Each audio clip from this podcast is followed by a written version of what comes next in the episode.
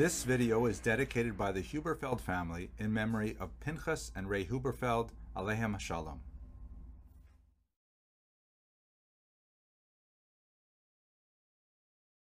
Hello and welcome to Jewish History in Daf Yomi. Today's Daf has a phrase, Pea Nochrit, which you'll recall we spent a lot of time talking about it in uh, in Gemara Shabbos.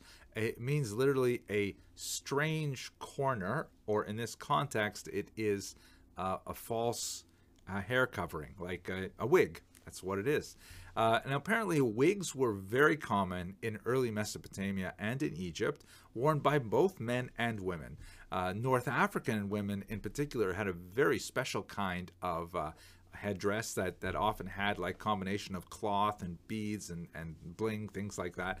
Um, and uh, men wore uh, wigs in all kinds of different cultures that Jews have lived in. Perhaps the most significant of which is in the late 17th and 18th century, uh, men wore powdered wigs as a sign of status. You may have seen this like with British judges. I think even in Canada they wear them as well. Here's a great picture of Rabbi Isaac Pollack from London in the 18th century, and you can see he's got one of these aristocratic, artificially curled and powdered white wigs to give him a certain gravitas. It also helps to have that kind of cool collar and a sort of a dapper hat like that too.